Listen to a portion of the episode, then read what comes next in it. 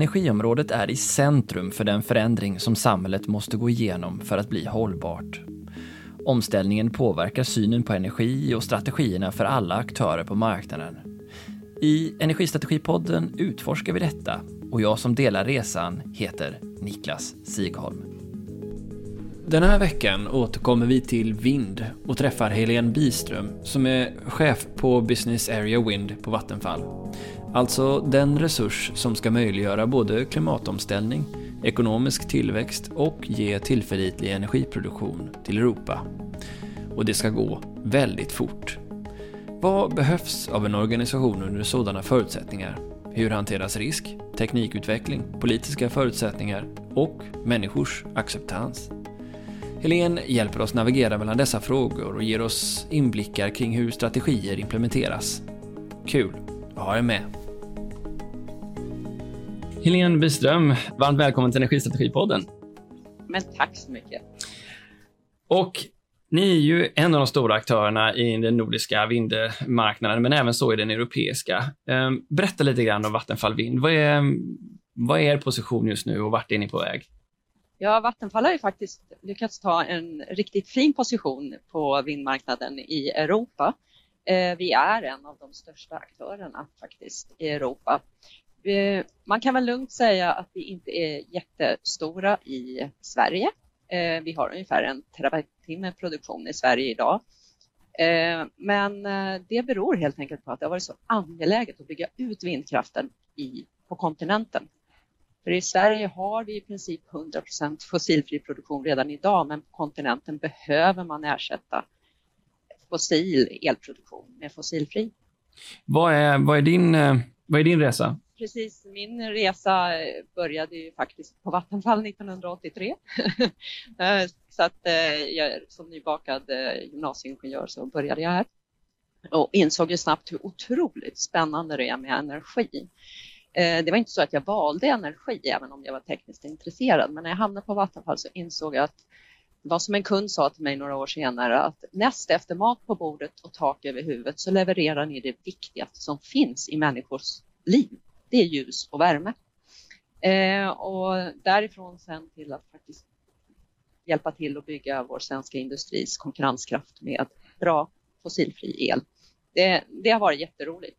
Sen har jag jobbat inom alla delar av Vattenfall eh, tills jag slutade 2010 och efter det har jag varit i en del andra företag och jobbat. Men jag kom tillbaka hit eh, som eh, vd för Vattenfall Vind i maj förra året. Vissa företagsledare säger att återvändarna är den bästa som finns. De kan system, de kan regim, de kan organisationen och varit ute och lärt sig annat. Upplever du att det är så för dig också? det är faktiskt väldigt skönt att ha andra perspektiv.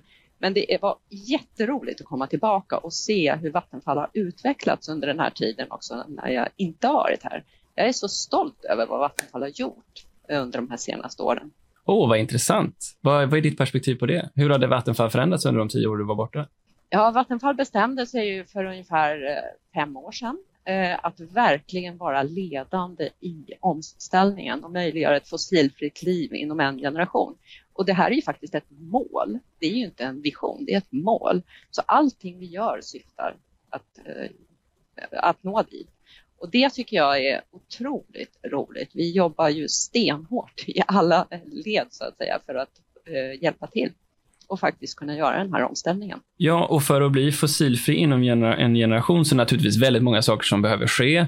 Men mm. ingenting kan jämföra sig med den det tillskottet av ny energi som vinden ska stå för.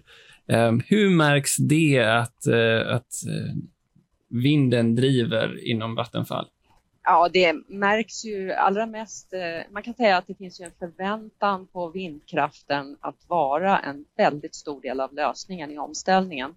Eh, det finns ju eh, det finns ju väldigt ambitiösa planer för vindkraft av naturliga skäl. För det enda sättet att få ner utsläppen tillräckligt snabbt, det är ju faktiskt vindkraft som idag är det billigaste och snabbaste och därmed också det enda sättet få till den här produktionen snabbt. Eh, och det är klart att i Vattenfall då naturligtvis har vi väldigt viktiga Eh, verksamheter inom eh, vattenkraft, inom kärnkraft, inom distribution och så vidare. Men när det gäller tillväxtinvesteringar så går 70 procent av Vattenfalls tillväxtinvesteringar till eh, vind idag. Det är ju ingen liten del precis. Eh, är det okontroversiellt och ser att det är en, en, en så otrolig... För en sak inom strategi kan man ju nämna då att, att strategi är ju för många entydigt med resursallokering. Alltså, man väljer en position och så allokerar man pengar till det. Uppenbarligen om man allokerar 70 procent av sina tillväxtinvesteringar till ett eh, produktionsslag så tror man väldigt mycket på det. Men eh, det är ju ändå att bryta mot en lång, lång tradition inom bolaget. Hur har det fungerat? Det har fungerat väldigt bra. Jag tror att det är så att både inom eh, Vattenfall och om vi tittar på Sverige till exempel så, så vet vi ju alla att om vi ska nå våra klimatmål så handlar det om att minska utsläppen inom industri och transport. Och för att de ska lyckas med det så behöver de mycket mer elproduktion. Man räknar med 30 procent mer produktion till 2030 jämfört med idag. Det är ganska mycket. Mm. Och insikten finns att det enda som kan göras här, det återigen det billigaste och snabbaste och enda möjligheten att göra det här i tillräcklig omfattning är med vindkraft. Och det är klart att då blir det ju en allokering mot vindkraft. Och även om jag sa att vi fram till idag inte har mer har jobbat utanför Sverige så när vi har sett nu den här utvecklingen i Sverige så blir ju fokus naturligtvis mycket på Sverige. Så vi kommer att bygga både havsbaserad vindkraft och landbaserad vindkraft i mycket större omfattning i Sverige framöver. Vad är ditt perspektiv på hur eh, kriget i Ukraina linjerar med eh, behovet av omställning till förnyelsebart? Du som har en ja, europeisk utblick. Det är ju precis som du är inne på, den situationen den är ju förfärlig måste jag säga i sig. Och det är klart att det är mer påtagligt än någonsin att vi behöver både fossilfri och oberoende elförsörjning. Och hela Europa tittar ju på det här just nu. Hur ska det gå till? Och man kan väl säga att det har inte minskat trycket på att vi ska bygga ut fortare. Men det går att bygga vindkraft ganska fort om man liksom får ordning på förutsättningarna. Ja, vi hade en diskussion med, med, med IVL och vi kommer även ha det med elektrifieringskommissionen. Och sen har du också energiforskare. Alla verkar ju rörande överens om att det är fullt möjligt för oss att göra den här omställningen. Och, ja, IVL sa ju till och med att egentligen blir det inte särskilt dyrt. Ändå så ser vi ju liksom, att utvecklingen haltar. Klimatpolitiska rådet i svensk kontext i alla fall kritiserar ju regeringen för att det går alldeles för långsamt. Vad är ert perspektiv på det? Sett ur en svensk kontext alltså? Ja, nej, men det, det, är helt sant. Vi har, som, precis som du sa, vi har alla förutsättningar på plats egentligen, eh, rent tekniskt. Vi har områden att bygga på. Vi är ju inte så tättbefolkade och vi har även bra havsområden att bygga. Vi har tekniken, vi vet vad vi ska göra. Det går som sagt relativt fort att bygga vindkraft. Utan det som är problemet för oss, det är faktiskt de här tillstånden. Eh, om, för att få tillstånd för en enda vindbaserad eller landbaserad vindkraftpark. Det tar i snitt 7-8 år att få tillståndet godkänt. Och när vi tittar på havsbaserad vindkraft så är det dessutom så att där behöver vi mellan 7 och 10 parallella tillståndsprocesser, för där har man inte samordnat sig så att säga mellan myndigheter. Och eh, det är klart att då kan man fundera på varför är tillståndsprocesserna så oerhört tröga? Det handlar ju både om samordning men det handlar ju också om eh, acceptans, att vi liksom har en gemensam bild i Sverige av var, var vi vill bygga och hur mycket vi vill bygga och när vi vill bygga. Eh, jag tror att eh, det är klart att man överklagar om man inte känner att man har fått göra sin röst hörd på vägen. Och här måste vi bli bättre. Vi måste ha en nationell plan som man har i andra länder faktiskt. Men det har vi inte i Sverige. Ja, det kanske blir en dum fråga, men bara för att klargöra då. Alltså för att, att, att eh, tillstånden är en form av flaskhals för utveckling av, mm. av eh, både land och havsbaserad vindkraft, har vi förstått av många parter nu. Men eh, bara för att bli klar över det, det är inte så att det finns andra flaskhalsar egentligen som brist på pengar eller brist på genomförandeförmåga eller brist på material och resurser, utan det är den här flaskhalsen som, som, som så där, stoppar upp hela den utvecklingen som vi hade kunnat se. Ja, det är faktiskt sant. Självklart är det så när man tittar framåt, hur ska det här gå till, så tittar man ju både på att man ska få det här på plats, att man ska få leverantörskedjorna i ordning, att man ska hitta kompetensen. Men de områdena, det, det, det är betydligt stabilare. Eh, leverantörerna steppar upp och vet vad som förväntas. Det är väldigt många som vill komma och jobba i vår bransch och vill hjälpa till. Så det stämmer, det är faktiskt tillstånden som är flaskhalsen. Men tillstånden, vi får ju komma ihåg att det beror ju på att det, vi är många intressen så att säga. Om vi vill bygga en vindkraftpark så finns det ju andra intressenter där. Så det gäller ju att vi blir överens om var ska, var ska vi bygga? Var är det minst konflikter med andra intressen som det kan vara kommunen och de eh, närboende så att säga, men det kan också vara rennäringen, det kan vara Försvarsmakten och vi, behöver faktiskt sätta oss och våga ta den diskussionen och bestämma. Och det är ju ett par initiativ på gång som jag tycker är väldigt, väldigt bra. Även om vi inte har den här nationella planen. Det ena är ju att regeringen eh, gav uppdraget till Energimyndigheten att utöver de här områdena där vi kan bygga 20-30 TWh havsbaserad vind, att man också ska identifiera fler områden i havet där vi kan bygga upp till 90 terawattimmar till vind. Dessutom har ju sedan ett par år tillbaka Energimyndigheten och Naturvårdsverket haft ett uppdrag att eh, titta på landbaserad vind och hitta återigen områden där de motstridiga intressena minimeras. Det kommer alltid att finnas och jag tror att vi alla måste kompromissa. Men vill vi nå våra klimatmål, vill vi att vår industri får gå först och därmed bibehålla sin konkurrenskraft, så behöver vi hitta de här områdena snabbt och börja bygga. Ja, för om man tittar på den utredning som du själv hänvisar till här med, mellan Energimyndigheten och Naturvårdsverket så pekar vi den mot 80 terawattimmar fullt möjligt att bygga ut på land. Och eh, vad SOK gått ut och sagt tidigare så är det någonstans runt 50 till 70 terawattimmar man skulle kunna ta hand om i ett första steg från havsbaserad vindkraft. Där har vi ju våra 140 terawattimmar utökad energiproduktion som vi skulle behöva för att tillgodose alla, hela industrins behov. Eh, Energiforsks eh, vd gick till och med ut och sa att det här skulle vara fullt rimligt eh, att göra fram till 2030. Um, det är nästan så att det här kokar ner till en fråga om som, vad, är, statens roll i det här som du ser det? Eh, det föranleder ju nästan det, för den strategiska frågan blir ju nästan vem är det som samordnar detta? Vad är ditt eh, perspektiv? För den här diskussionen och vad, vad tycker du att du får tillbaka? Eh, vi är ju med i den här diskussionen på olika håll och vi tycker att det är jättebra när man pekar på olika myndigheter att ta ledarrollen. Och det kan vara lite olika vem som tar ledarrollen. Men det viktiga är ju att man verkligen genomför de här utredningarna. För den här senare som jag berättade om, eh, som eh, en, Energimyndigheten och Naturvårdsverket nu eh, gör för landbaserad vindkraft, den är ju nu pausad för att man inte kunde godkänna budgeten till länsstyrelserna. Vi måste fortsätta den utredningen. Det, det finns inget alternativ. Om vi vänder på kuttingen då. Och så tänker vi att du får ge oss exempel på som kan vara inspirationsområden för vad Sverige skulle kunna titta på. Vad skulle du lyfta fram då från den marknaden ni agerar på? Ja, jag tycker ju att det är framför allt det här att man har den här eh, nationella planen och överenskommelsen. Man identifierar ju helt enkelt områden och säger här vill vi ha eh, vindkraft. Eh, och sen har man ju en, någon urvalsprocess förstås eh, som gör att man bestämmer vem som, vem som får bygga där. Eh, men, och, och, det måste man ju ha. I, I, Sverige är det ju istället så om vi tittar på havsbaserad vindkraft till exempel att eh, vi är många som jobbar på samma sajt för att den som först söker och får tillstånd blir den. Och, och det känns ju inte så resurseffektivt att alla jobbar på samma ställe så att säga.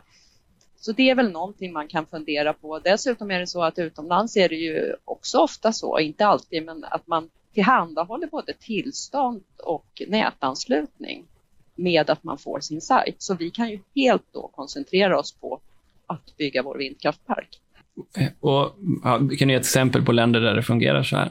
Eh, ja, Holland till exempel jobbar mycket på det här viset och det, det tycker ju, vi tycker det är jättebra det finns lite olika system i olika länder som sagt. Eh, om vi tittar på England där vi har byggt väldigt mycket där, där eh, ser det lite olika ut. Vi, vi, men man blir fortfarande tilldelad en sajt så att säga så att man är sen ensam om att bygg, eh, utveckla de tillstånden och den nätanslutningen och så vidare. och i Danmark ser det ännu lite annorlunda ut. Men jag tror fortfarande att vi har en hel del att lära Eh, vi, I Sverige har vi ju som sagt inte haft ett behov av mer fossilfri elproduktion, men nu har vi det. Så det gäller väl att vi verkligen kommer igång. Ja, eh, det är fler och fler av de politiska partierna och de tycks dessutom vara relativt överens om att det här med utbyggnaden också har starkt koppling till ja, Sveriges tillväxt överlag, Sveriges industriinvesteringar. Eh, hur ser ni det eftersom ni sitter ju liksom på så stor del av regionnäten också i Sverige, så ni har ju liksom hela kedjan från från intressent med behovet till liksom produktionen. Vad, vad ser ni från er horisont? Hur, hur sant är det där? Eh, hur sant att industrin inte får sin ja, ja. Alltså det, det, är ju väldigt relevant och som sagt det, det, handlar ju om nät och nyproduktion. Det är det som behövs för att industrin ska kunna genomföra sina planer.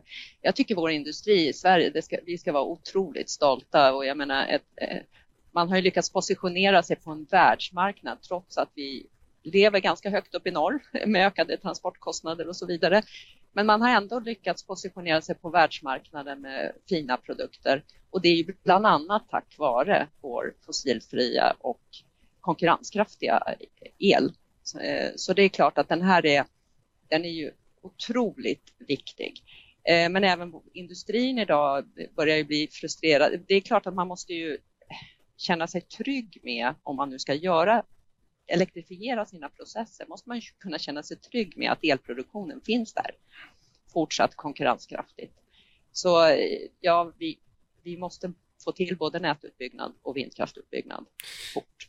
Jag kan bara tänka mig att det är ganska frustrerande att sitta med en väldigt stor kund som säger att de ska ha x antal hundra megawatt och du vet att du kan bygga ut den effekt som behövs för att tillgodose den här kunden, men du får inte. Mm. Har jag rätt i det antagandet? Ja, och då, det ja, men för resonemanget vidare blir ju då att en väldigt viktig del av strategi här blir ju ditt påverkanspolitiska arbete som ju i, i, högre grad än vad många andra blir. Och då tänker jag också så här, nästa hypotes då blir ju att ju mer komplext det här blir, för energimarknaden blir mer och mer komplex, tror jag de flesta är överens om, ju mer stöd och hjälp behöver både politiker och myndigheter att förstå vad orsak och verkan är. Ehm, upplever du att det stämmer också?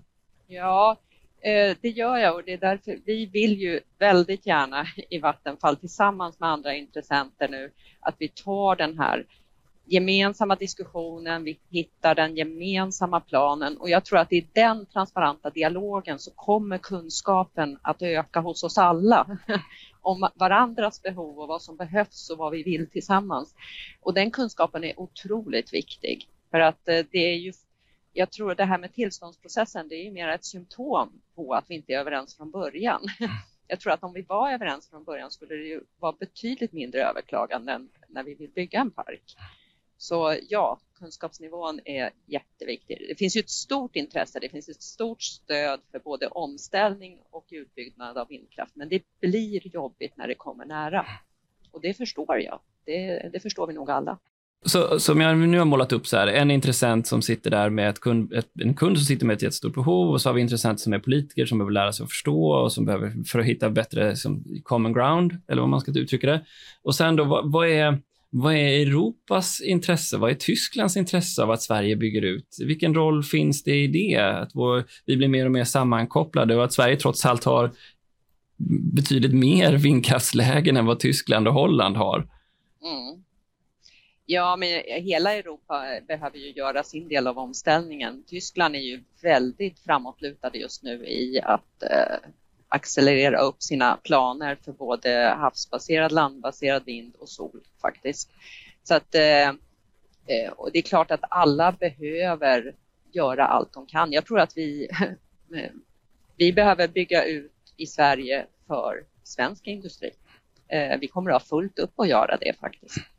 Eh, men eh, sen är det klart att Tyskland och andra länder behöver ju också bygga ut. Mm. Holland har ju en, en, enorm möjlighet. De har väldigt mycket och bra lägen för havsbaserad vindkraft, men där kommer man ju till problemet att inte nätet kan ta emot allting. Så där går ju utveckling eh, liksom mot att okej, okay, vad kan vi då göra med all den här vindkraften? Kan vi till exempel producera vätgas av istället för att ansluta oss till nätet? Så det finns, eh, alla länder är väldigt man säga, aktiva nu och eh, ökar sina ambitioner nästan per dag. Då kommer vi in på nästa ämne då, som är den om, om vad som händer i, i nätet och möjligheten att ta emot all den här vindkraften. Ju mer variabelt vi har, ju, ju mer behöver vi naturligtvis vi också ha ett kvalitativt nät som klarar av att ta emot och fördela den här effekten som kommer från eh, parkerna. Vi, Om du blickar ut över eh, världen och ser hur näten som blir allt mer variabla håller på att utvecklas, ser du att vi klarar av och kommer klara av resan att gå från ett synkront elnät till ett nät där du har mer syntetisk svängmassa för att klara av att hantera den variabla delen? Mm. Alltså det, det, är ju en välkänd utmaning så att säga. Det är klart att ju mer, som du säger, ju mer vind och, och sol vi har i systemet, desto större behov av att både balansera och producera när det inte blåser eller solen lyser. Så det är självklart så att det här blir mer och mer angeläget. Idag har vi ju vattenkraften. Vattenkraften är ju fantastisk och spelar en otroligt viktig roll. I, i Norden har vi 50 procent av den kapaciteten så att säga att reglera, vilket eh, vi ska vara glada för här uppe i norr. Eh, I andra länder så har man ju inte eh, på samma sätt vattenkraft. Man har haft gas och har gas, men det är klart att det ska man ju dra ner på. Eh, där har man ju istället jobbat en del med pumpkraft som eh, jag tror kommer att komma tillbaka lite grann. eh, så att eh, det är klart att det finns ju det finns ju väldigt stora behov av att öka både lagring och, och, batterier för stabilitet och så vidare i systemet. Och det jobbar vi ju alla mycket med. Den utvecklingen går ju otroligt fort just nu. Ser du framför dig att man kommer kunna ha ett system med upp mot 90 variabel kraft och teknik som löser det om 10-15 år? Alltså löser ja, stabiliteten och balansen i nätet? Det är ju den stora frågan skulle jag säga. Det, det, det, som vi alla vet så beror det också på hur, hur vi väljer att agera. Dels vad vi har då för möjligheter till lagring, både liksom över dygnet, över veckan, över säsongen och så vidare. Men sen handlar det ju också om faktiskt hur vi använder vår energi. Historiskt, vi är så vana att vi, vi använder el när vi behöver el eh, och funderar inte så mycket på när och var och hur den produceras. Där, eh, vår industri har ju verkligen gått före där så att där styr man ju produktionen delvis efter faktiskt tillgången på el. Man tittar på elpriset, vilket är den bästa indikatorn skulle jag säga.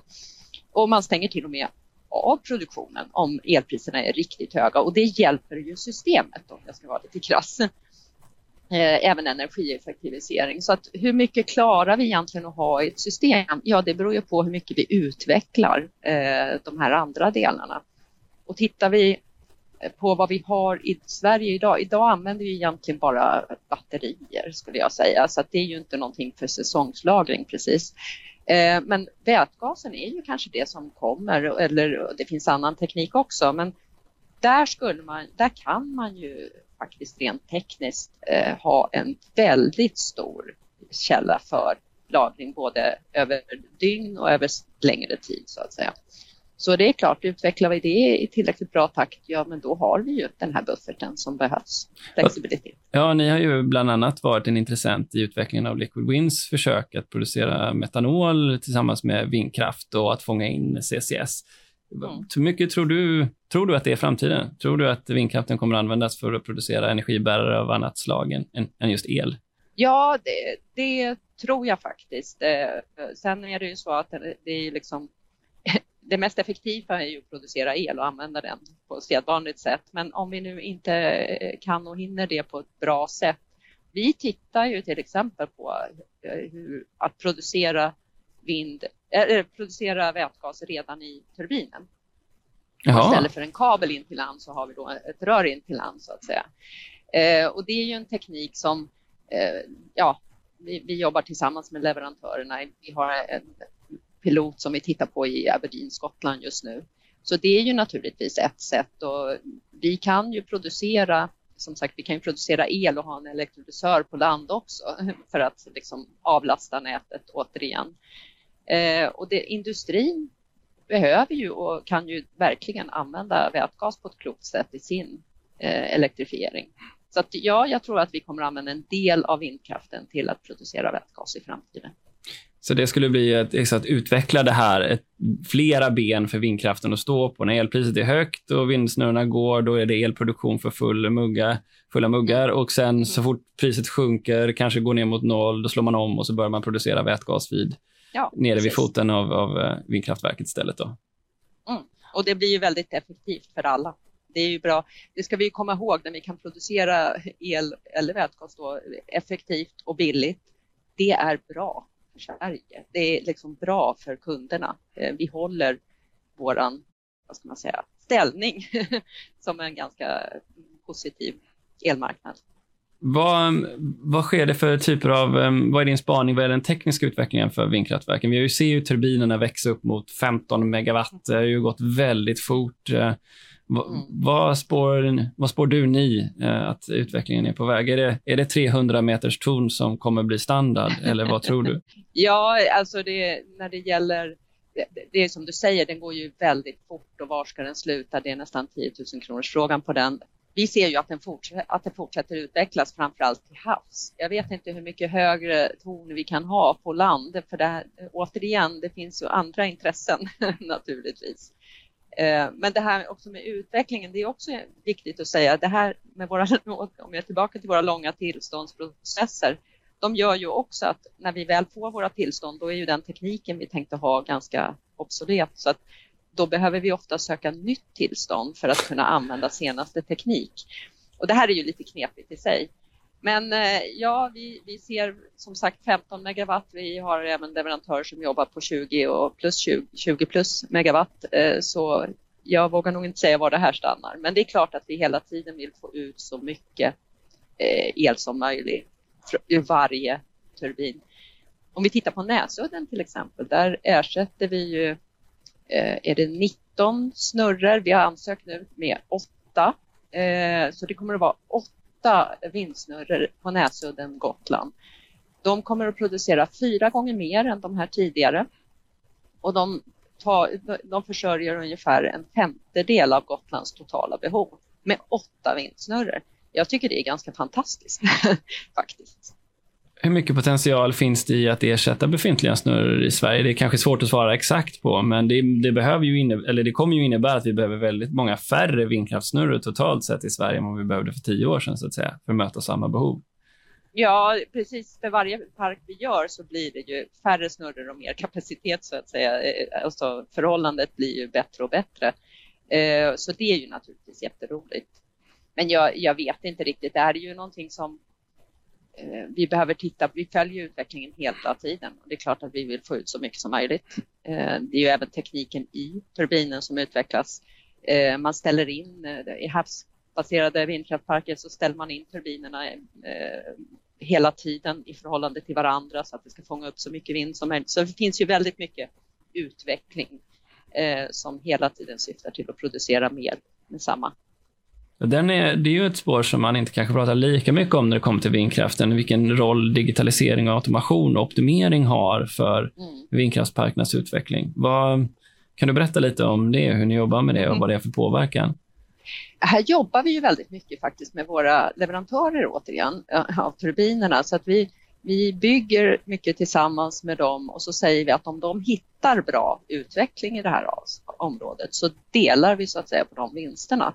Så att vi är inte nöjda med att vi har beställt en turbin utan sen fortsätter samarbetet och, och vi har ju ett väldigt, väldigt nära samarbete så vi är ju med och utvecklar nästa generations turbin, eh, vilket jag tycker är faktiskt eh, som bransch har vi nog kommit längre än många andra branscher när det gäller hur man kan utnyttja varandras kompetenser för att utveckla hela industrin. Vi pratade tidigare om det här med att ha flera ben att stå på vad gäller tekniken för att ha så att säga, olika energibärare som output från vindkraften. Men samtidigt utvecklas fler stödmarknader eh, som man kan liksom handla med. Inte bara att producera el mot, mot Nordpol utan också att man kan begränsa sin produktion och därmed få betalt. Eh, Eh, hur ser den utvecklingen ut i er affär? Vilken roll har den? Eh, är den har den liten betydelse eller stor? Ja, här är kanske den viktigaste delen att vi faktiskt kan bidra till stabiliteten i nätet. Så det är många TSOer som Svenska kraftnät och i andra länder som där de helt enkelt får möjligheten att styra vår vindkraft så att de för de sitter ju hela tiden på kunskapen om vad som behövs i systemet. Och det, ju, det får ju vi betalt för. Så om de väljer att, så att säga, dra ner vår produktion för att det är bra för nätet så, så får vi liksom betalt för det. Så det tycker jag, det är väl eh, toppen.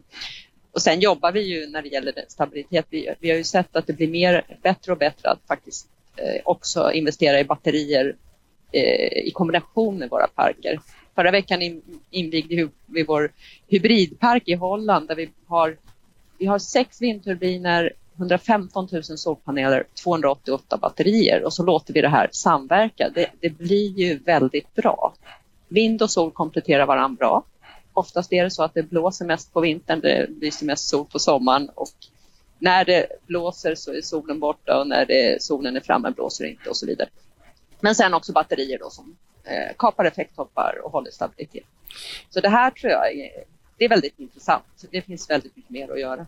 Ja, vi har inte, ja, egentligen så är det ju den stora batterisatsningen uppe i Uppsala som Vattenfall själv stod för som är liksom den riktigt stora batteriinvesteringen så far som vi har sett. Eh, men du tror då, med tanke på vad du säger, att det kommer komma många fler av den här typen av batterier på marknaden då? Ja, det, absolut. Vi har ett par till land, eh, vindkraftsparker i Sverige. Vi tittar nu på att ställa batterier. Eh, vi har ganska många i Holland faktiskt.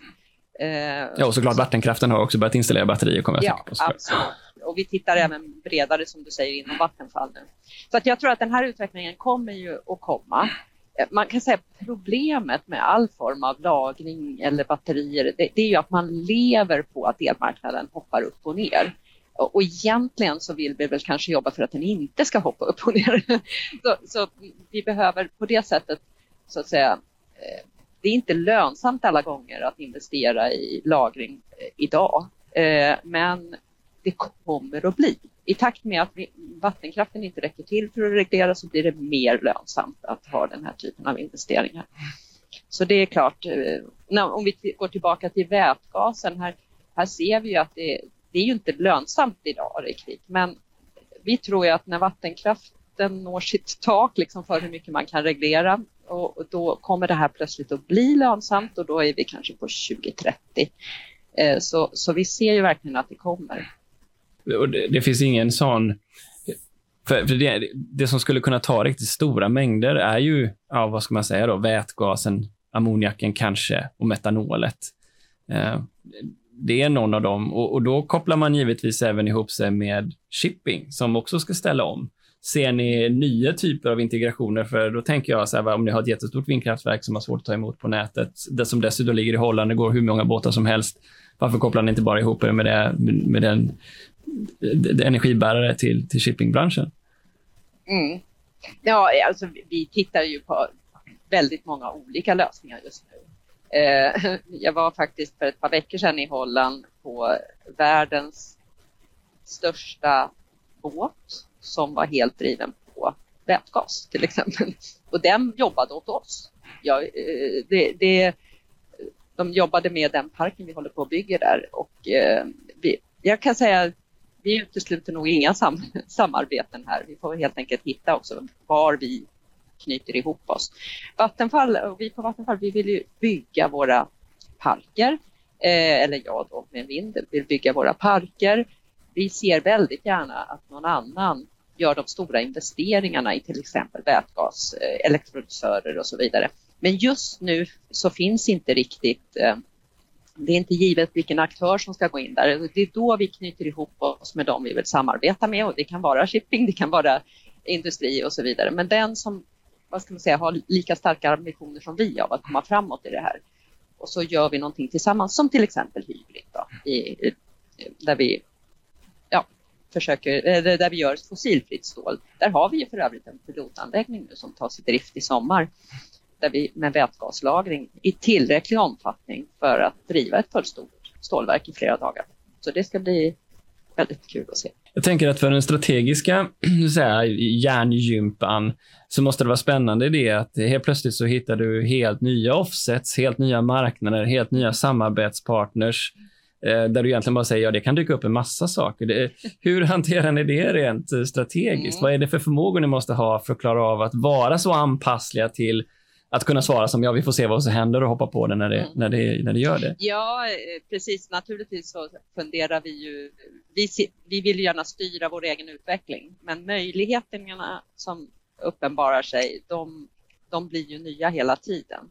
Så vi behöver, men vi jobbar rätt hårt från vår strategisida faktiskt för att följa den utvecklingen, för att veta vad är, vad är för oss Eh, och vi tittar just nu på eh, väldigt så där konkret och i detalj vilken typ av samarbeten är det som kan hjälpa oss att möjliggöra fossilfritt liv på bästa möjliga sätt. Eh, och, och där, där får vi helt enkelt ut, vi får utveckla när det kommer, men det är inte så att vi hoppar på allt, utan vi väljer verkligen selektivt. Och det här samarbetet vi har med BASF, de äger, köpte in sig i halva vår park som vi håller på och bygger i Holland just nu. Det visar sig ju när de köper in sig där så accelererar de sin eh, eh, ja, utveckling mot det fossilfria Eh, för då vågar de lita på att de har elproduktionen. Samtidigt så tar ju vi naturligtvis, vi får ju loss kapital och vi kan gå in i nästa projekt. Vi får ner vår risk för marknadsexponering. För det här kommer att bli världens största vindkraftpark när den snurrar igång nästa år. Och den kommer, är också den första som byggs helt utan eh, subsidier, eh, mm.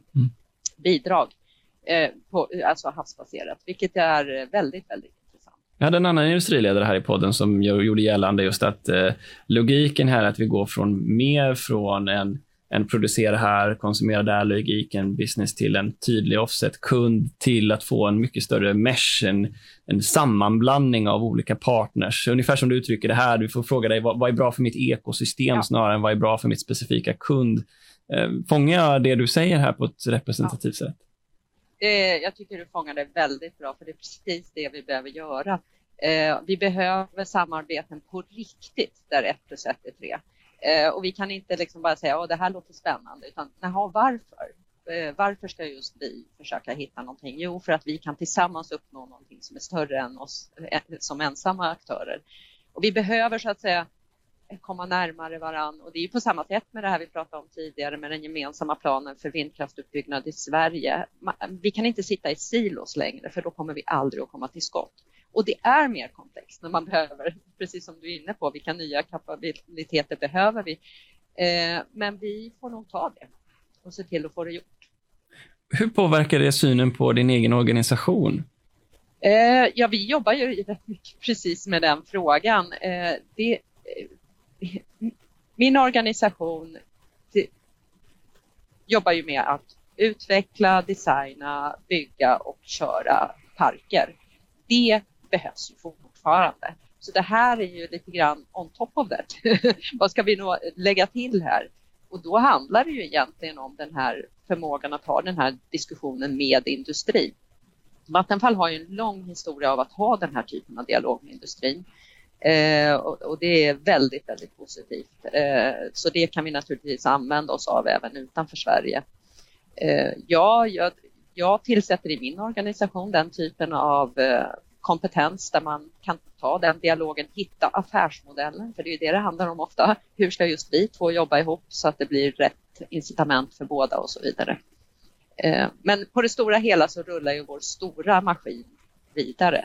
Eh, för det vi, vi gör det vi är bäst på, utveckla och bygga och köra vindkraftparker. Jag tänker en sån här klassisk grej inom organisationsteori när det kommer till utveckling är att om du ser en stabil marknad över lång tid och så satsar du på effektivitet och då bygger du silos i djupare organisationer för att få ökad effektivitet av varje specialistfunktion. Medan när du ser en stor omvälvning så måste du platta till organisationen för du behöver mer tvärfunktionellt samarbete i organisationen för att få mm. nya affärer att gå ihop.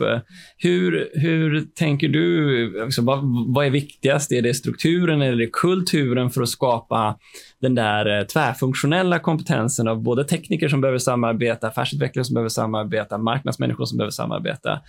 Eh, mm. Hur, hur gör man det? Det är både struktur och kultur skulle jag säga. Eh, det, det är fascinerande. Vi är ungefär 1200 personer i vind på Vattenfall. Vi har en omsättning på 22 miljarder. Vi har eh, en ebit, ett resultat på 8 miljarder. Vi har en stor maskin som snurrar hela dagarna. Det, det här har faktiskt byggts genom att man har samarbetat. Det har inte varit så mycket struktur om jag ska vara helt ärlig, utan man har löst frågorna och man har löst dem tillsammans. Så det vi gör nu när vi är så här stora, det är ju att vi så att säga inför lite mer struktur. För samarbetet eh, är inte problemet skulle jag säga, utan det kan vara att vi jobbar effektivt ihop också. Eh, men vi jobbar faktiskt med de frågorna precis nu och då just kopplat till som du sa partnerskap eh, och hur jobbar vi ihop så att vi verkligen tar vara på de resurser som finns men inte dubbelarbetar i onödan. Men det skulle jag säga, det är lite mer trots allt business as usual. Det här måste du alltid göra i en växande organisation. Ja, ni är ju födda in i en extrem tillväxtmarknad såklart, ja. hela organisationen. Absolut. Men det det, det, måste ju vara en annan kultur om vi pratar kärnkraft. inom, ja, inom, absolut. Den, den uh, kulturskillnaden måste ju ändå in, inträffa, antar jag, i en organisation som innehåller båda delar. Hur löser man det? Absolut. Just nu har vi det faktiskt i, i olika affärsområden. När jag jobbade på Vattenfall tidigare så ansvarade jag både för vindkraften och kärnkraften, men då var ju vindkraften fortfarande ganska liten. Men det var ju en helt egen ö i Vattenfall måste jag nog säga jag tycker att vi faktiskt har väldigt mycket nytta av varandra. För att det finns ju saker som görs i kärnkraften som, som, som jag ibland tittar på och tänker okej, okay, det där skulle vi ju vilja ha lite mer av. Och det finns säkert åt andra hållet också, även om det inte... Jag skulle inte vilja att kärnkraften jobbade på samma sätt som min kanske. Eh, nej, men jag tror inte att det är... Vi har ju väldigt olika verksamheter i Vattenfall, men vi har det ju uppdelat och driver det självständigt även om vi samarbetar. Vi har ju distribution, det är ju en tredje typ av verksamhet skulle jag säga. Eh, och vi, jag tycker att vi är... Eh, ja, vi anpassar oss i organisationen till det som behövs. På vindsidan hade vi inte kunnat komma in med en sån här solid, strukturerad, regeldriven eh, organisation som för kärnkraften, för då hade vi inte klarat oss på den marknaden. Så vi måste ju hela tiden vara flexibla. Hur jobbar ni med mål? Och, och som styrning av ändå 1200 personer är ganska stort ändå. Ehm, för att få en sån här, eh, en för organisationen som behöver vara så dynamisk att ändå kunna springa åt samma håll. För det kräver ju både att eh, testa nytt och testa nya vinklar samtidigt som det gäller att leverera på deliverables. Ja, men det är ju precis som du säger att man måste styra varje del på det de ska göra. När det gäller utveckling så vill vi ju ha de absolut bästa projekten i vår pipeline. De ska in där och, och då finns det ju en viss styrning då för att se att det verkligen är de bästa projekten. Eh, och, och eh, sen när man går över på byggnation, då är det ju ett sedvanliga projekt som ska levereras i tid och på budget och, och den organisationen i Vind är fantastisk.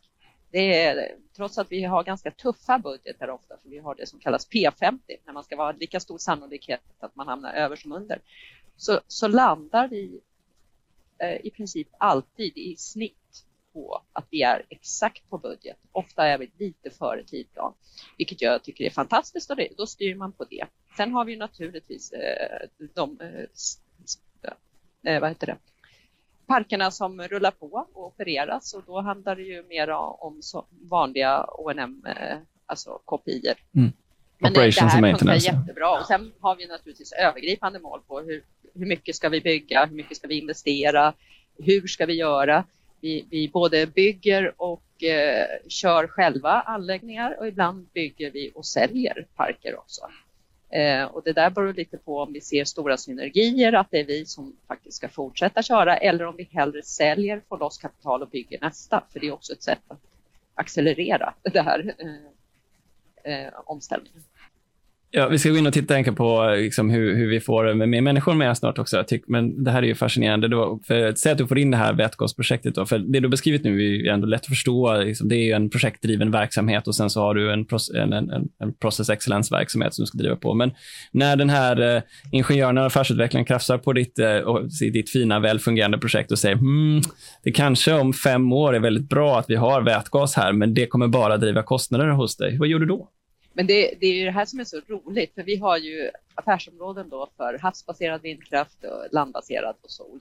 Eh, och när det gäller till exempel det här med vätgas ute i turbinen, det har ju drivits av det affärsområdet, alltså den, eh, och vilket är eh, roligt för att man kan ju tycka då att varför tar de frivilligt på sig de kostnaderna? Det är naturligtvis för att då ser man ju liksom möjligheten att vinna de projekten när man ligger längst fram inom det här tekniken. Så att det, det har faktiskt inte drivits av affärsutveckling. Utan, men sen har vi en, vad ska man säga, vi har en styrande koordinerande funktion centralt, men drivkraften har kommit ifrån affären. Hur lyckas du med det? För jag tänker att det är något som många har en utmaning med ändå, att affärsutveckling puttar ut en massa idéer, så har du en linjeorganisation som säger nej, det där går aldrig för att du vet X, Y, Z. Hur, hur får du din, din operativa verksamhet, din verksamhet att själva driva på för de här affärsutvecklingarna? Eh, ja, det, jag det har nog kommit med modersmjölken, höll jag på att säga. Alltså sättet man har byggt den här verksamheten på har ju varit att man har letat möjligheter. När man började med vindkraft, det vet vi ju allihopa, det var, det var något litet roligt i hörnet där, inte särskilt lönsamt och vi behövde absolut eh, stöd för att kunna bygga. Eh, annars, alltså, det var ju inte lönsamt att bygga vindkraft. Och man hade ju aldrig kommit till den punkt man är idag när vindkraften faktiskt är det bästa alternativet många gånger. Eh, om man inte hade varit hela tiden nyfiken på hur kan vi göra bättre? Och precis som du sa tidigare, vi letar ny teknik, vi letar nya. Det är ju för att helt enkelt få upp lönsamheten i vår affär. Så det är ju liksom en, eh, vad ska man säga, rent egoistisk åtgärd. Jo, jo. Men det handlar ju också om att du ska klara av att ta risk och våga ta risk när du å andra sidan också mäts på lönsamhet kanske ja. ebita-resultat. Det, det, är ju det modet som ledare och som jag antar då du måste få att genomsyra organisationen på, på ett bra sätt. Och här tycker jag att vi har i, i Vind har haft väldigt mycket stöd både av vår koncernledning, vår styrelse och vår ägare att man vill att det här ska göras. För det, hela vindsidan är behäftad med mer osäkerhet eh, och, och, risk då naturligtvis ur ett finansiellt perspektiv. Eh, så ja, man måste våga, men då måste man ju våga på ett klokt sätt. Sannolikheten att man vinner måste vara mycket större än att man förlorar så att säga, när man vågar ge sig in på nya marknader. Men vi ser ju det här också när vi går tillsammans med partners nu, att här är man ju lite unik. Våra partners är inte fullt lika eh, bekväma med att ta risk och man vill ha lite mer plats innan man fattar beslut. Vår industri tillåter inte riktigt det. För att eh, man förväntas lämna in eh, ansökningar för att få bygga utan att vara säker på att man får vare sig tillstånd eller anslutning. Alltså, vi är tvungna att ha en, ett visst mått av risk och då gäller det att, att ha väldigt bra koll på vilken risk det är, prata om den, se, vrida och vända på den från olika perspektiv och det är precis det vi gör i både koncernledning och även vår styrelse gör det här. Apropå risk då och finansiering, ser du att, eh, att vindkraftsparkernas utveckling tillsammans med Power Purchase Agreements, PPA, kommer att bestå i den formen som det har gjort? Alltså man försöker sälja all kapacitet i förväg. Eller kommer man öppna upp för mer flexibilitet och därmed också kunna vara mer, så att säga, flexibel på marknaden och inte behöver säkra upp all produktion? Hur ser du på det? Mm. Ja, eh, vi har ju den här som sagt första parken i Holland som går utan eh, eh bidrag där vi faktiskt har den fulla risken. Där vill vi ju gärna ha några, dels allokerar vi en del av produktionen till våra kunder lokalt, men sen så har vi PPA och sen har vi en del eh, marknadsexponerat så att säga. Så ja, det här är ju någonting att se över och allting beror ju på vad man tror om eh, mark priset på marknaden långsiktigt. Vart kommer den att ta vägen? Vad, vad har våra kunder för behov? Vill de ha det här PPA för att känna sig trygga? I Sverige tror vi att det kommer att vara mycket så när, när, när det kom. Här finns det ju en timingfråga när vi ska öka produktionen så mycket och vår industri ska ställa om så måste deras behov och våran utbyggnad gå i takt. Det, vi tjänar ingenting på att det går i otakt så att säga. Det är alltid förlorare i det spelet. Och det kan inte vara lätt. Förlåt? Det kan inte vara lätt att få det att Nej, gå helt i takt. det är därför vi sitter och diskuterar då. Okej, när kommer ni att vara klara med det där och vilket projekt skulle vi då kunna matcha med? Så att säga. Sen behöver man inte, man behöver inte alltid koppla det till precis ett projekt. Men på det stora hela så ska man ju veta att man har den produktionen tryggad. Eh, det är inte lätt, men eh, det, jag tror här har ju Vattenfall en stor fördel återigen av att vi har haft den här typen av dialog i Sverige i väldigt många år. Ja, man förstår på att lyssna på TSO så vill de ju gärna att den el ni producerar ska landa på börserna på något sätt och vara handlingsbar vara och inte försvinna in i, i PPA-kontrakt å ena sidan. Å andra sidan så antar jag här nu att du i kölvattnet av det fruktansvärda kriget också ser ett slagsida åt att allt fler funderar på sin egen självförsörjande. Eh, stämmer det? Ja, det stämmer och det finns ett, det finns ett stort intresse. Jag tror att det, precis som du säger, kriget gör det bara en, ännu mer, eh, vad ska man säga, påtagligt. Men redan innan som jag sa, om man, man vet att man ska öka, man, man investerar till, till, och med etablerar sig på en marknad där man vet att när jag etablerar mig behöver det finnas mer el tillgänglig på den marknaden. Det, det är inte så konstigt om man då vill säkra upp en del av den el, eller elbehovet i långa PPA. Men som sagt, vi, vi, eh, återigen är vi ganska flexibla. Vi gör både och. Vi, vi, vi tycker också att vi ska ha eh, en hel del av vår produktion in på marknaden. Och, så vi får se var vi landar. Men, men vi vill trygga, vi vill att industrin är trygg och göra sina investeringar. Det är också otroligt viktigt. Här kommer en långsökt tanke som du kanske säger så här, vet du vad Niklas, det där går absolut inte att svara på. Men, men eh, om jag nu får låtsas vara eh, svenska staten, eller så här, jag är en skattebetalare i Sverige, så att eh, på sätt och vis så, så jobbar vi ju tillsammans trots allt. Det, eh, och, och, det är ju härligt på sätt och vis. Då. Och ni är ute och hjälper med en fantastisk organisation, om man tar dig på orden, eh, som är affärsinriktad och innovativ, eh, Europa, att hjälpa till att ställa om med effektiva projekt för vindkraft. Eh, och, och, vi har pratat om Holland, vi har pratat om Tyskland, eh, vi har pratat om England, där ni också är aktiva. Och så har vi ändå östblocket eh, som dels har sin närhet till, till Ryssland och kriget i Ukraina, men också är väldigt beroende av fossil gas och kol historiskt sett. I vilken mån kan vi hjälpa den östra delen av Europa att också ställa om för mer vindkraft? Ja, eh, det byggs ju ganska mycket vindkraft även i den östra delen av Europa faktiskt. Eh, men, men eh, jag tror överhuvudtaget att vi, vi ska bygga så mycket vi kan där vi kan och sen ska vi naturligtvis ha anslutningar som gör att man kan vara med eh, och ta del av den, eh, av den produktion som faktiskt byggs. Eh, jag vet inte riktigt konkret hur vi skulle kunna hjälpa till mer än så. Jag tror att det viktigaste faktiskt är att, att bygga på att göra det här. För precis som du säger på kontinenten, och det är inte bara östra Europa, det är ju hela Europa. Vi behöver fortsätta fasa ut kol och naturgas. Eh, vi vet alla att naturgasen kommer att vara kvar ett tag eh, för att man har inget alternativ och då måste alternativet så fort som möjligt. Vad tänker du när du hör Timmerman säga att eh, man funderar på att ta bort två tredjedelar av gasen i Tyskland det är ett, eh, mm. på ett bräde och alternativt nu som det har hänt när Putin har gått ut och sagt att man måste betala med rubel, att, att eh, man både i Österrike och Tyskland för, förbereder sig för ransonering och att risken faktiskt föreligger att Ryssland helt stryper gastillförseln. Vad, vad tänker du då som ändå befinner dig nere i Europa och har daglig kontakt med med de här projekten. Kan du ge oss någon känsla? Är det desperation nu eller var befinner vi oss? ja, man kan väl säga att situationen har ju verkligen dragits till sin spets nu skulle jag säga. Man är ju orolig redan för nästa vinter och vad som händer då. Eh, jag hoppas ju att det här ska göra att man också kommer till skott eh, och verkligen genomför det man planerade redan innan kriget.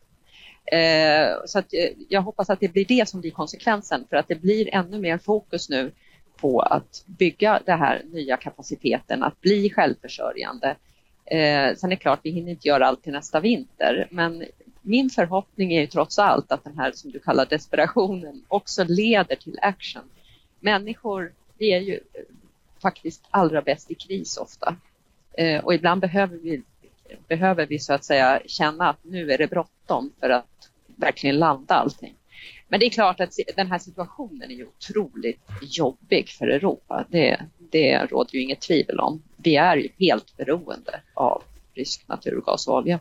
Ja, det blir ju en väldigt krass men ändå, och kanske till och med cynisk eh, säga, reflektion kring det här. Men eh, för, för min nästa område är liksom det jag tänkte vi skulle ha pratat om för några frågor sen och som kommer till nu. Det är som hur, hur skapar man sig en strategi för att få trygga, mätta, glada Öckeröbor att hålla med om att det ska synas toppen på vingspetsen av vindkraftverk långt ute i horisonten, eller likaledes Trelleborg som ett annat exempel som har dykt mm. upp åtta kilometer utanför kusten, säger man är till jättestor vindkraftpark. För att i tidningarna säger kommunstyrelsens ordförande att man är rädd för turismen. Alltså, hur skapar man Liksom, har, ni, har ni någon roll där? Eller hur skapar man en strategi för att då få med sig befolkningen på att det här behövs? Eller är det krisen ja. som är, det, som är möjliggöraren? Nej, jag tror att när, när det gäller det här så, så det gäller, jag skulle säga de, vi behöver ju verkligen återigen öka dialogen. Eh, vad kan vindkraften också bidra med? Så att det inte bara handlar om att oj, jag vill inte se den där spetsen där borta. Utan att man ser, man åtminstone kommer till ett läge när man börjar väg, väga för och emot så att säga. Vi ser att man ser vad, vad vindkraften faktiskt gör för Sverige och, och för vår omställning och för att vi att det faktiskt är det enda sättet att nå våra klimatmål, men också göra det på ett sätt så att vår industri fortsatt kan vara konkurrenskraftig. Så det ligger så att säga i en vågskål och sen ligger det här andra som också är relevanta intressen i den andra. Men jag tror att det finns en hög acceptans för vindkraft så här, totalt sett i Sverige. Det finns en vilja att ja, vi ska bygga eh, mer, men, men inte just här. Det är ju det välkända fenomenet. Och då behövs den här kunskapen. Vad är det vi bidrar med? Eh, vad är det vi egentligen väljer emellan? Eh, och jag tror faktiskt att vi, eh, vi kommer att bli överens eh, på ett helt annat sätt om vi faktiskt vågar ta den här diskussionen. Och det här är, vad har vi för roll? Ja, vi kan ju inte lösa det här ensamma. Vi försöker alltid börja vår dialog väldigt tidigt. För det handlar om att vi sprider kunskap om vad vi faktiskt kan bidra med, men vi lyssnar ju också. Vad, vad behövs lokalt för att vi ska komma fram här och för att det ska bli bra lokalt? Och, och väldigt många gånger så när, när, processen rullar på så blir det ju väldigt positivt när vi har varit på plats och bygger och det lokala samhället blir ju ofta till och med besviken om det sen visar sig att vi inte kan bygga just det här projektet. Så då vill man ju verkligen ha det. Men, men det gäller ju att börja den där dialogen tidigt och sen att vi får den här processen på plats så vi faktiskt får tillstånd. När vi får ett tillstånd så gäller det så att man kan inte riva upp det långt, långt senare när alla pengar har lagts ner. Men, eh, nej, men jag förstår oron och den beror nog väldigt mycket på att vi inte pratar tillräckligt mycket med varandra. Och det, det är ju sant att fåglar och fladdermöss eh, kan så att säga flyga in i vindkraftparken. Eh, det är sant att markens vattensystem kan påverkas av både våra vägar och fundament och därför lägger vi ner jättestora resurser på att verkligen ligga först i det här arbetet att både minimera negativ påverkan men faktiskt också öka den här positiva påverkan för det går faktiskt att göra det när man bygger vindkraft. Sen finns det någon annan som jag jag fick höra här att när, när regn och snö slår, och is slår emot så att säga så lossnar det partiklar. Det kan, lossnar lite grann, kanske 3-4 kilo från en park per år. Om vi tittar jämför det med samma typ av partiklar som kommer från våra dubbdäck så, så handlar det om många tusen kilo. Liksom. Så att, ibland behöver vi sätta saker i perspektiv. Eh, och, men det är klart att det här också det är väl kommit, sprunget ur att man faktiskt är osäker och orolig. Och det är man när det är något nytt och man inte känner att man får vara med. ja, jag, jag tänker det där, för det blir väl en, en intressant dynamik i relationen. Å ena sidan då människor som har gått en gång i tiden och sjungit vad, vad ska väck Barsebäck, vad ska in sol och vind i miljörörelsen nu också är på andra sidan och säger att ja, men vi, det, vi får inte förändra artskyddsutredningen allt för mycket. Vi får inte förändra miljöprövningen allt för mycket. Eh, hur, hur, upplever du, för det blir lite eh, så här, dubbelt det här, å ena sidan då klimat mot miljö. Hur upplever du att den debatten går och sker? Ja, det är precis som du är inne på. Det är ju viktigt att, eh, det är naturligtvis viktigt att vi skyddar vår ekologiska miljö. Men vi eh, behöver ju samtidigt få in i diskussionen att vi behöver också göra vår klimatomställning. Så hur kan vi göra båda de här sakerna samtidigt? Och där kan vi väl känna ibland att man, man tittar ganska enögt på eh, liksom vad som ska göras ur miljösynpunkt och då kan konsekvensen lätt bli att vi inte överhuvudtaget kan bygga. Eh, och jag är ganska säker på att vi kan göra både och. Vi kan skydda det ekologiska systemet på ett bra sätt och vi kan bygga. Så, och där skulle man ju behöva, tror jag, ha mera ansatsen att göra det här samtidigt.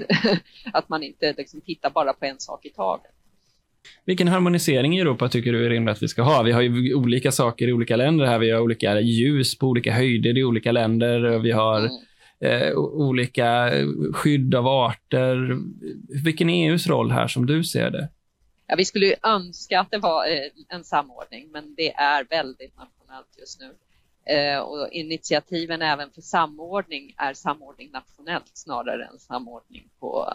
Jag tror att det helt enkelt är kanske för svårt att göra det på europeisk nivå eh, och då kanske det är bättre att samordna nationellt först i alla fall. Nej, men det är klart att vissa saker kan vi väl absolut leva med att det är olika. Vi sätter ljus på olika höjder. Det är inte så svårt så att säga. Medan andra så skulle man ju verkligen... Ja, vi behöver ju vi behöver samordning. Det är allting som gör det hela effektivare är bra för alla. Har du något exempel på det när det, där det är knöligt att det är olika regler i olika länder? Nej, jag kommer nog inte på något sådär konkret, men man kan säga någonting som, som vi ser som en ganska stor utmaning. Det är inte riktigt på att det är olika regler, men det är att fler och fler länder vill ju att vindkraftparken byggs med material från landet. Men ska man bygga till exempel en havsbaserad vindkraftpark så finns det tre leverantörer i världen att räkna med i princip. Eh, och vi kan inte be dem att bygga en fabrik i varje land. Så här är det ju verkligen, men jag förstår också, för att man vill ju naturligtvis att det man gör i ett land kommer landet till godo, så jag förstår absolut ambitionen, men här gäller det verkligen att inte, att inte överdriva, utan att man ser också lite grann till en helhet och vad som fungerar.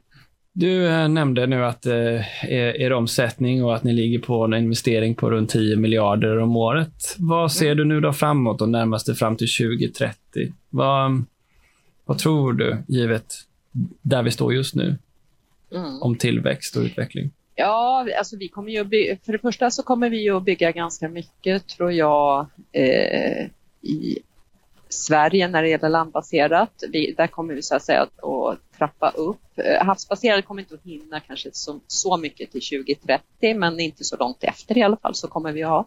Så jag skulle tro att i Sverige går vi nog från ja, kanske en terawattimme idag till 10, eh, 2030, någonting sånt. Eh, men den största delen av våra investeringar kommer att fortsätta att vara eh, i andra delar eh, av Europa. Så vi bygger ju, vi har ju två projekt igång nu, stora havsbaserade projekt i Holland och Danmark. Så de ska vi naturligtvis bygga och det kommer att bli mer i England och Holland. Eh, och det är helt enkelt, vi rör oss hela tiden där det är bäst förutsättningar att få jobbet gjort, om jag får uttrycka mig så. Men är inte det lite av ett underkännande av Sverige då? Att vi har en Sveriges största svenska aktör som allokerar sina, sina 70 procent av sina tillväxtinvesteringar och de flesta handlar utomlands. Nej, fast jag skulle säga att eh, vi, gör ju, vi bygger ju där det gör mest nytta. Och det tror jag på något sätt att alla är ganska stolta över. Men som jag sa, att vi styr nu fokus mot Sverige, men vi hinner inte så mycket till 2030. Det är det som är, men även om vi så att säga trappar upp, men vi, vi kommer ju att göra, vi kommer att vilja ha en signifikant marknadsandel i Sverige. Det har vi egentligen inte idag. Vi är ganska små. Eh, men, eh, och det är ju för att vi ser att Sverige både behöver och har bestämt sig för att man verkligen vill ta de här stegen som behövs. Eh, så att, nej, jag skulle säga att det är väl bra att vi bygger där det behövs bäst. När vi bygger utomlands nu så puttar vi ut fossil elproduktion. Det är bra. Hur... Och vinsten går till Sverige. ja. Hur optimistisk är du angående vår förmåga att hålla oss till, ja, nu får man väl nästan börja säga tvågradersmålet snart, men ett och ett halvt gradersmålet och Europas eh, liksom, idé om att vara eh, netto noll 2050? Eh, I Vattenfall har vi tänkt att bli netto noll eh, 2040 faktiskt. Och vi har ju valt att gå på en och en halv gradsmålet till 2030. Eh, jag skulle säga att 2030-målet är nog tuffare än net zero-målet, klimatneutral-målet. Eh, och det är helt enkelt för att det går lite för trögt att landa det här nya som behövs. Fortsätter vi precis som idag, så nu pratar jag Sverige igen, då kommer vi inte att få det här gjort. Men jag är helt säker på att vi kommer att se till att få det gjort. Eh, jag är optimistisk och, och anledningen till det är att eh, vi vet alla att vi inte kan fortsätta som vi gör nu, för då blir det inte gjort. Och då finns det en enorm kraft hos alla att vi faktiskt behöver få till. Och vi ser lösningen. Det är inte alltid man gör det i en kris, att man faktiskt har en lösning färdig. Så att det handlar om att bli överens. Eh, och ja, det kommer vi att bli. I Sverige har vi ju en historiskt framgångsrik industri, skulle jag säga. Som vi sa tidigare, som har lyckats hävda sig på världsmarknaden. Och det har bland annat varit tillgången på fossilfri konkurrenskraftig el. Det kan vi fortsätta om vi faktiskt tar oss an den här nya lösningen som vi ser ligger där på plats. Eh, och vi brukar ju vara bra i Sverige, både på innovation och på att visa vägen. Så ja, jag tror att vi kommer att göra. Jag tror att våra politiker kommer att vara modiga de kommer att våga. De kommer att samarbeta och göra breda överenskommelser för det finns inget annat här om vi ska få det här gjort.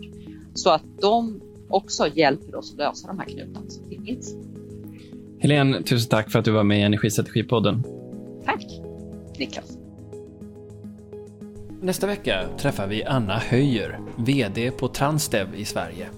Ett bolag som opererar stora delar av svensk kollektivtrafik. Med över 5000 anställda är det en aktör som redan är mitt uppe i sin omställning till ett helt förnyelsebart system. Hur förändrar det affärsrelationer och deras marknad? Ja, det berättar Anna. Hoppas vi hörs då.